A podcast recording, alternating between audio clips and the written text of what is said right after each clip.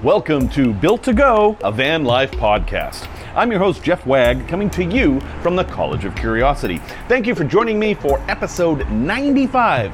And this time we're going to talk about 10 reasons that vans suck. I'll explain, I'll explain.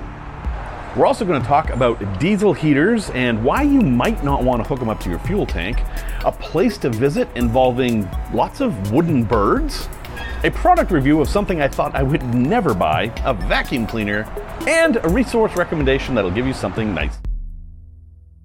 Hello, everyone. Thank you for joining me here. I'm at one of my favorite local cafes called Le Moon, which, despite its name, is actually a Mexican restaurant that makes wonderful smoothies. So, pardon me. Very, very good. At any rate, I'm going to talk about 10 reasons vans suck. And by that, I don't mean that vans suck. They don't. I love vans. You love vans, or you wouldn't be watching this. I want to talk about specifically why in the US we have these things in our way that stop us from doing what we want to do with vans. And it's more of a US problem than in other places, and we're going to talk about that. So let's get into that list right now. All right, number one. Have you ever noticed how nothing in a van is straight? I mean, even in the ProMasters that are kind of boxy, there's still nothing straight in there. Right angles, not a thing in a van. And this makes build outs super complicated. And I know a lot of people get in trouble planning out their vans in SketchUp or whatever, and then they get in there and they're like, oh, the van goes like this.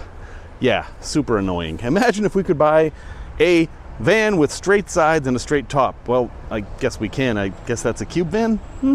Number two, if your van is front wheel drive, like a ProMaster or an NV200 or a few others, you've got this big bar between the back wheels. This is a torsion bar. It helps keep the van stable on the road. Unfortunately, it kills your ground clearance. It's like this just big bar just sitting there waiting to catch a rock. This is why these vehicles are not great off road. ProMaster NV200, yes, I've taken mine off road, but no, they're not great, and I really wonder if that bar absolutely needs to be there. Number three, fuel mileage. Do I have to say more? I mean, some vans get as low as 11 miles per gallon. I mean, they're big vehicles. We don't expect them to get great mileage, but they can do better. An NV200 can do 25 uh, my Sprinter's getting 18.5, so these vans out there that are getting 11 and 12, why? We don't need that. However, since we're talking about Sprinters, we got to talk about number four diesel exhaust fluid. Folks, owning a diesel that was made in the last 15 years or so has gotten a lot more complicated because of emissions regulations. I've talked about this a lot. The good news is, is that diesel exhaust is much cleaner than it used to be. The bad news is, for diesel owners, the engines have gotten much more complex and you need to add this extra fluid in there that adds cost. And diesel tends to cost more than gasoline, and so now it costs even more because you have to add this fluid. So, yeah, that kind of bites. And I think probably 10 years from now, we may not even see any diesel vehicles sold in the US. Number five, creature comforts. Let's face it, vans are meant to be work vehicles. Now, this isn't true for minivans that are meant to be passenger haulers. These vehicles are meant for work. That means that the person buying the vehicle often isn't the person driving it, and they don't care so much about the comfortable seats or the electric windows or the fancy stereo or all these other gadgets that have become super common in cars, yet are really hard to find in vans. Lane departure and things like that, been in cars forever, but they're just starting to get into vans. And so this isn't just a creature comfort thing, it's a safety thing. Wouldn't it be nice if manufacturers would let us actually have some of these things that cars already have?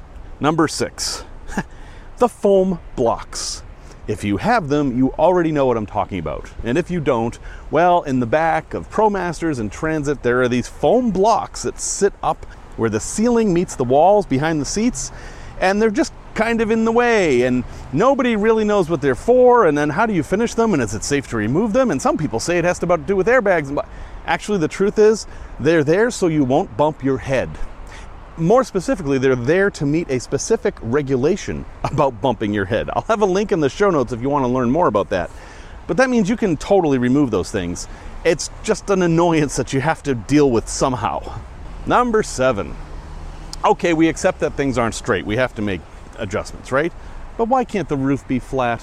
Why can't the back be flat? The cargo area, why does it have to have these ridges that just make everything more complicated? And, well, all right, there's a good answer for this one. And actually, cars have these things too. If you uh, peel up the carpet, you'll see these. It's for strength. They can make the vehicle weigh less and still be just as strong if they add these corrugations in there. And while that makes it difficult to install a MaxxAir fan or whatever you're trying to install, that one actually kind of makes sense. But it's still pretty annoying when you're trying to install something. Number eight, and this is one that's pretty much gone away now, but dog houses. Maybe you like those big old American vans, you know, the Econoline and those old really big Dodge vans they used to have. Well, they all had little tiny fronts, and that's because you didn't generally work on the engine that way. If you pop the hood on an Econoline, for example, you're going to see a dipstick and a few fillers, but that's about it. Most of the engine is in with you under this thing called a doghouse, and that means you have to work on your engine from inside your van. This is what is known as a trade off. Although, in my Sprinter, which also has a short front, you can do all the work from under the hood. So I kind of wonder why they didn't always do that. Number nine, an odd obvious one crash safety. Did you know that there are totally different standards for accident safety for vehicles that have passengers in them normally than for vehicles that are meant for commercial use? Vans and trucks are not as safe in a crash. And you're, I know, you're looking at me saying, come on, Jeff, they're giant, they're huge, of course they're to be safer it isn't all about the giant and huge, it's also about how they're built. Cars have all kinds of safety features that vans don't have, and because of that, vans are on average less safe in an accident than most cars. It's true, you can look it up.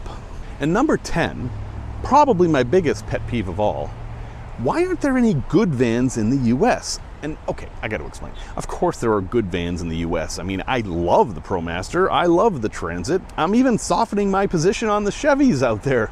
So, yes, you can get good vans in the US. But if you look at what they can get in Europe, we have very few vans here. In Europe, they've got all these vans that you've never even heard of in all different sizes and shapes with different engines. I mean, an NV200 in Europe can get over 50 miles a gallon because they have a different engine in them. Why can't we get that here in the US? I mean, why can't they just ship them over and we'll buy them? It's the chicken tax. Yes, I talked about this on several episodes ago, but the chicken tax is this thing that the US makes foreign truck manufacturers pay a 25% tariff whenever they sell a vehicle in the US, and that means they just basically don't do it. And it was a retaliation against a retaliation that goes all the way back to World War II where the US started to sell their chickens in Europe. And the Europeans were upset about this because they had their own chickens, so they put a tariff on the chickens, and the US reciprocated, and blah, blah, blah, blah, blah. All of that has been resolved except for trucks. And you can say, well, Jeff, I've got a Sprinter, it's a German vehicle. It is, but it was partially assembled in the US to get around the chicken tax. And that's what they do with a lot of these vehicles that are assembled overseas. Transit Connects are built in Turkey. Well, the old ones were anyway. And they would send them over in pieces and they'd be assembled in the US. So they were built in the US, even though that was really just bolting on the transmission. This is a silly outdated law. It needs to go away. And when it does, we are going to be flooded with all these cool vans that we can't get, like the Nissan NV300 or the Toyota Hiace or maybe a Volkswagen Crafter that's just kind of a sprinter. Anyway, the list goes on and on and on. I am not a fan of the chicken tax. I know this has been very negative, and I've had a rough time lately, so I'm feeling a little bit negative. I promise this will not be the standard tone going forward. But hey, if we don't air our grievances, we can't expect to ever address them, and that's all I'm trying to do here. Tech Talk. Hey, let's talk about diesel heaters of the Chinese kind or the Webasto, the Eberspacher or Planar or whatever kind you want. We're talking about diesel parking heaters here, also known as air heaters, and they're a great, great way to heat your van, whether you have diesel or not, and that's what I want to talk to you about.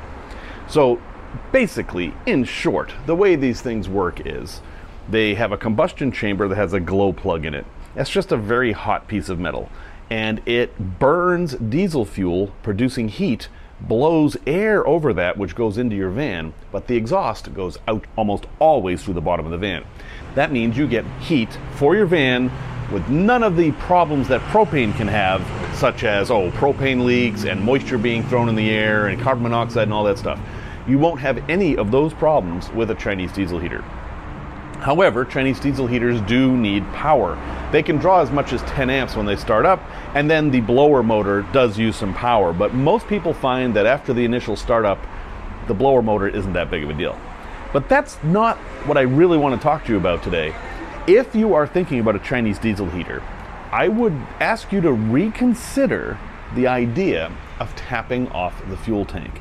Now, if you have a diesel vehicle, it is possible to hook your diesel heater up to the fuel tank, your regular vehicle's fuel tank.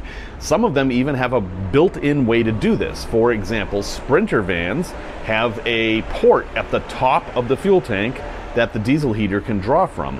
And you put a pipe on it, and you want that pipe to go maybe three quarters to the bottom of the tank because you don't ever want to run out of fuel by running your diesel heater. You always want to have that thing be a little higher. But, and these are big buts if you do this, you are going to be using the most expensive fuel you can because the diesel fuel has a road tax on it, and you could use off road diesel in your diesel heater. And you can only then use your diesel heater if your tank is full enough. And while I think that's an important safety measure, there might be a time when you're at a quarter of a tank and you know maybe you want to run the diesel heater for a little bit, but suddenly you can't because the intake is above the level of the diesel. That's not great. Also, dropping a diesel tank and adding that hookup for your Chinese diesel heater or whatever kind you're using, that's a lot of work. I've watched a bunch of videos of people doing this and uh, wow, you know, I really don't think I'm up for that, especially in my circumstance of not having a garage or a place to work on my vehicle. Now, if you do decide to go that route because you think it's most convenient, you just have one tank to fill up, you don't take up any extra space inside, that's all fine. But for the rest of you, let me point out some of the advantages of using the tank that comes with it or a different tank. First off, you can use it in a gasoline vehicle. In the US, it's really hard to get gasoline powered heaters like this. You can get them, they're not technically legal. Uh, there's no warranty service on them, and when you find them, they're very, very expensive. And be careful of the ones on eBay that say gasoline. Oftentimes, that's a mistranslation from the Chinese word for fuel. Be very careful of that. But that little tank actually gives you a lot of flexibility. For one thing, no matter how much diesel you have in your vehicle's fuel tank, you have its own separate supply. You can never run out of diesel for your vehicle because it's not coming from that source. Also, you can use different fuels in there. So if you have that tank or another tank, a lot of people don't like the tank that comes with it, and that's fine. Also, by the way, you want to mount it so that the cap is on the top, not on the side. Anyway, you can put other kinds of fuel in it. You can put kerosene, you can put off-road diesel. You can use a mix because this thing isn't running an engine, it's just burning. So anything that burns similar to diesel fuel is going to be just fine. Now, yes, you have to be careful because some things will create more soot than others, etc., etc.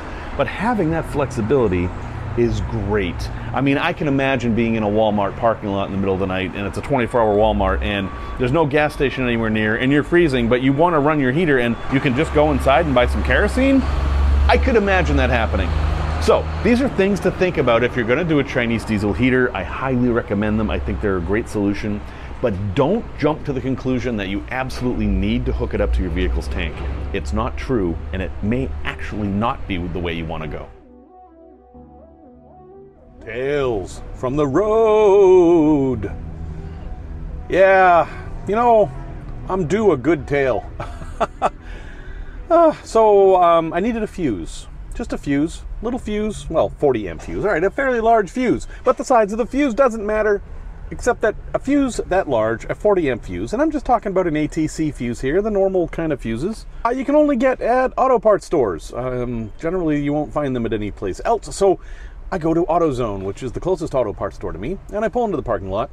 And while I'm driving there, I'm behind this truck, and it's this big dump truck, and it doesn't look like it's in the greatest of repair. And I'm starting to smell the strong smell of diesel, and I'm like, oh god, all right. So, you know, I flip the thing on to recirculate. I pull into AutoZone. I get my fuse. I come out, and I notice, um, I don't know, some kind of little puddle under the ambulance.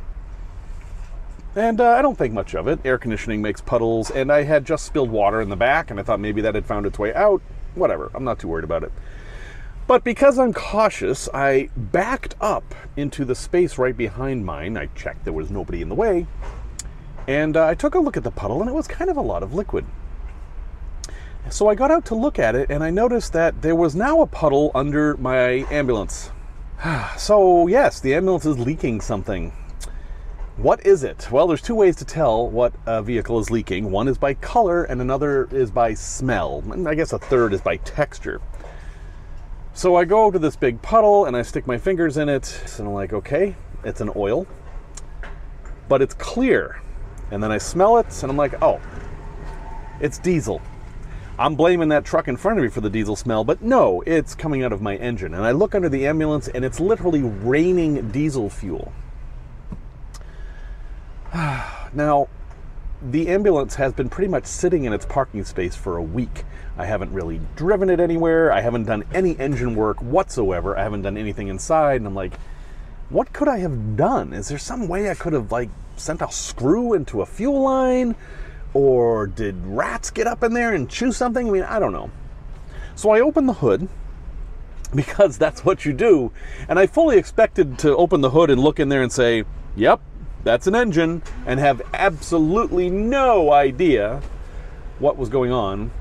But I did notice that the top of the engine under the air cleaner was kind of oily and it smelled like diesel and it looked like the diesel was coming out of the top of the engine.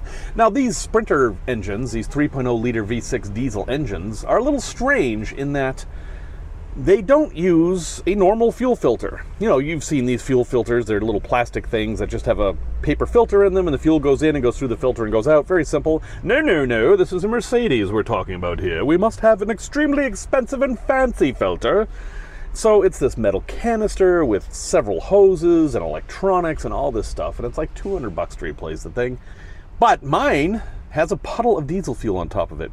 Now, the good thing about this is that gravity works, and if you can find the highest point of a leak, well, that's pretty much going to tell you where the leak is. Leaks aren't generally going to go up. So, since this was sitting on the top of the fuel filter, it was my fuel filter that was leaking. And I've never replaced the fuel filter in this thing, although I probably should. So I wasn't entirely sure how the connections worked, but I stuck my hand under the air cleaner and wiggled around, and boop, there was a part that was completely detached. Well, how did that happen? Well, I took a close look at it, and the two clips that are on this part that snap it into the fuel filter are totally broken off. They're gone, and it looks like they've been gone forever. So I literally took a hammer, a hammer, and hammered it back into place, and now everything's fine. That's it. Everything's fine. Except that it isn't. I have to replace that part. Uh, anyway, there's a couple of lessons here. One of them is obvious: is that if you buy an older van, especially one that was owned by somebody else, I mean, I guess all older vans, but you know what I mean. Anyway, you're going to run into stuff like this where people have done stuff that's been kind of stupid. And apparently, somebody replaced the fuel filter in the past and broke these clips off and just thought, "Nah, it stays in good enough." Now, I've been driving this thing for thousands of miles and it hasn't popped off, but this isn't the worst thing in the world that can happen, but it's spraying diesel fuel all over the engine, including the hot parts. This absolutely could have caused an engine fire. So I am grounding my vehicle. I'm not going anywhere until I replace these clips and that thing is held in. But the other part is, this happened to me right when I'm on a low point of the van. I, I mentioned this last week that I'm not thrilled with the van right now. I will be I am going to get there, but I'm not there right now. And then this sudden, semi catastrophic thing. It was catastrophic in that I couldn't drive the van anywhere. It was only a little bit catastrophic because I was able to figure out what it was pretty quickly. But I mean, I totally understand how people just throw their hands up and say, I'm done with this. I'm done with it. I'm sick of it. I'm done with it. I get it. I get it. But one of the benefits of being older and having done stuff like this before, is that you know this too shall pass, and I can overcome this. And I'm thankful that I have watched enough YouTube videos and had enough experience that I can see simple little things like this for what they are, which is an annoyance. So I'll get the part, I'll put it on, and everything will be fine. until the next thing goes. And then I'll try to rely on my philosophy a little bit more than my emotions. Product review. You know, I, I never thought I would buy one of these things. It came up as a half price deal on Alexa, and I was like, uh, all right. It's a 12 volt vacuum cleaner. And you already know what I'm talking about. It's this little handy handheld vacuum cleaner that you plug into a cigarette lighter thing. But holy cow, this thing is great. The ones I've used in the past have been kind of crappy. You can add accessories, and they come in this really cute bag. And if you look inside, you'll see there's a hose and it fits right in there, and there's an extender here, and a brush, and an extra filter, and then you know a little manual, and then a, even a brush to clean stuff with. I mean, clean the thing with. So yeah, I really like this thing. And it was only 20 bucks on that lightning deal. Now, I imagine it's gonna be more when I actually list it in the show notes, of course, but hey, if you want a compact and pretty powerful 12 volt vacuum cleaner, and yes, it has a cord, you might want a cordless, but this thing from ThisWorx actually works. It's right, it does work. And uh, heck, I like it. Again, link in the show notes. I love it.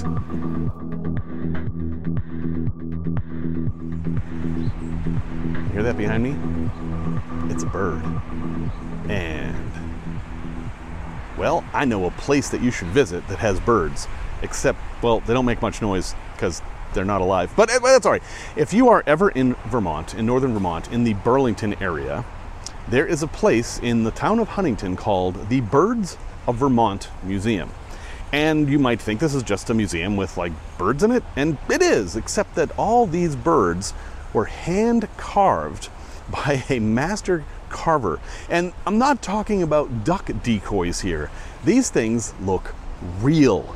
He carved every feather on these birds, and they're just stunning. It is a really unique bit of Americana, and it's sitting in a little tiny town in Vermont that's actually not too far from stuff.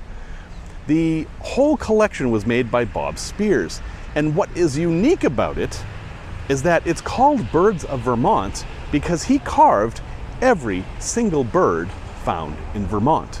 The place is like a catalog of all the birds you can find there.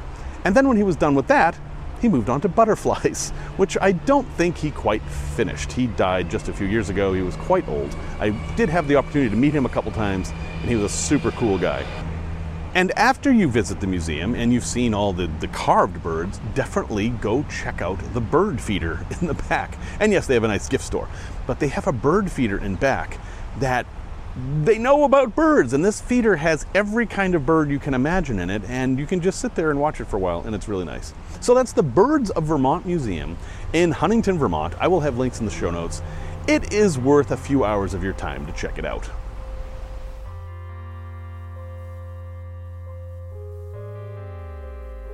Resource recommendation. Hey, look at me. Here I am standing in front of my van and the hood's open. This is uh, happening more and more often lately. It is not my favorite way to enjoy my van, but hey, this is going to happen. If you buy an older van, you're going to spend time trying to figure out what's going on with it. And I found a very good way a very good way to find resources for how to fix your van is on forums. Now, this is kind of an old school technology here. For all you kids in your 20s and whatever, you might think of forums as old school, but they have some distinct advantages over the newer technologies. Facebook and the like, yeah, you can get some advice there, but it's all over the place and it's hard to search for. YouTube is excellent for installation videos or things where you really need that visual element. For example, if you were trying to figure out how to take off this air cleaner right here, YouTube can help you out with that. It's actually pretty easy. But forums have more technical information, and the most important part is that it's instantly vetted. If you post a YouTube video and you're wrong, the only way anyone's going to find out is if, well, somebody puts something in the comments and then you happen to read it, or someone makes another video that you may never see. On a forum, if somebody posts a piece of information that's wrong, like they say, hey, I just put these tires in my van, and somebody else says, but dude, those tires don't fit your van. It all happens in real time, and it's all vetted by everybody in the forum. And yeah, sometimes it leads to arguments and whatever, that's just how people are.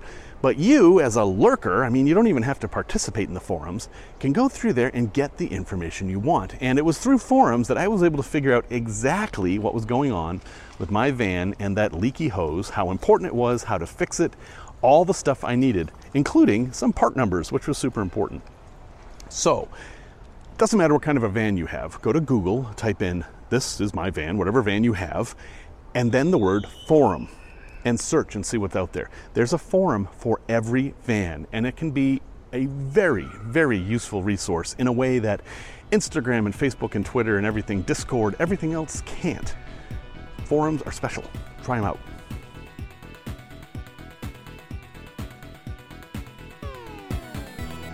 Hey, just a bit of a technical update on the podcast here. I am not happy with the quality of the podcasts since I have started doing the YouTube thing at the same time. My idea was that I would do the podcast and the video version of the podcast at the same time and try to make the content work in both places and the podcast is really suffering, in my opinion. I'm making all kinds of references to things you can't see, the sound quality is terrible, and because I'm not sitting at my computer when I'm making these, I don't have access to facts and data or even the time. I am guessing at how long I should be talking, whereas if I'm at the computer, I can actually see I better wrap this up. So, going forward, I am going to transition out of this. I don't know if I'm going to do it in one episode or two or whatever, but by the time I get to episode 100, the podcast will be its own thing and the video channel will be its own thing. And that means that, hey, it's just more content for everybody. It's also a lot more work for me. Suddenly now I have to come up with two different sets of content every week. But it will also mean that I can recycle content that I have used in the podcast for the video channel. So, you um, you podcast listeners are special to me. In a way, you're my favorites. this content you're listening to right now is not ever going to be on YouTube.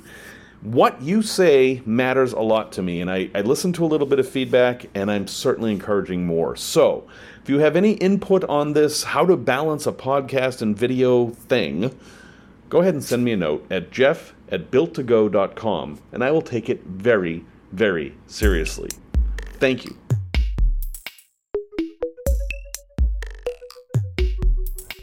Thank you for watching and or listening to this episode 95. You can get a hold of me at jeff at builttogo.com. That's two T's, not three, not one.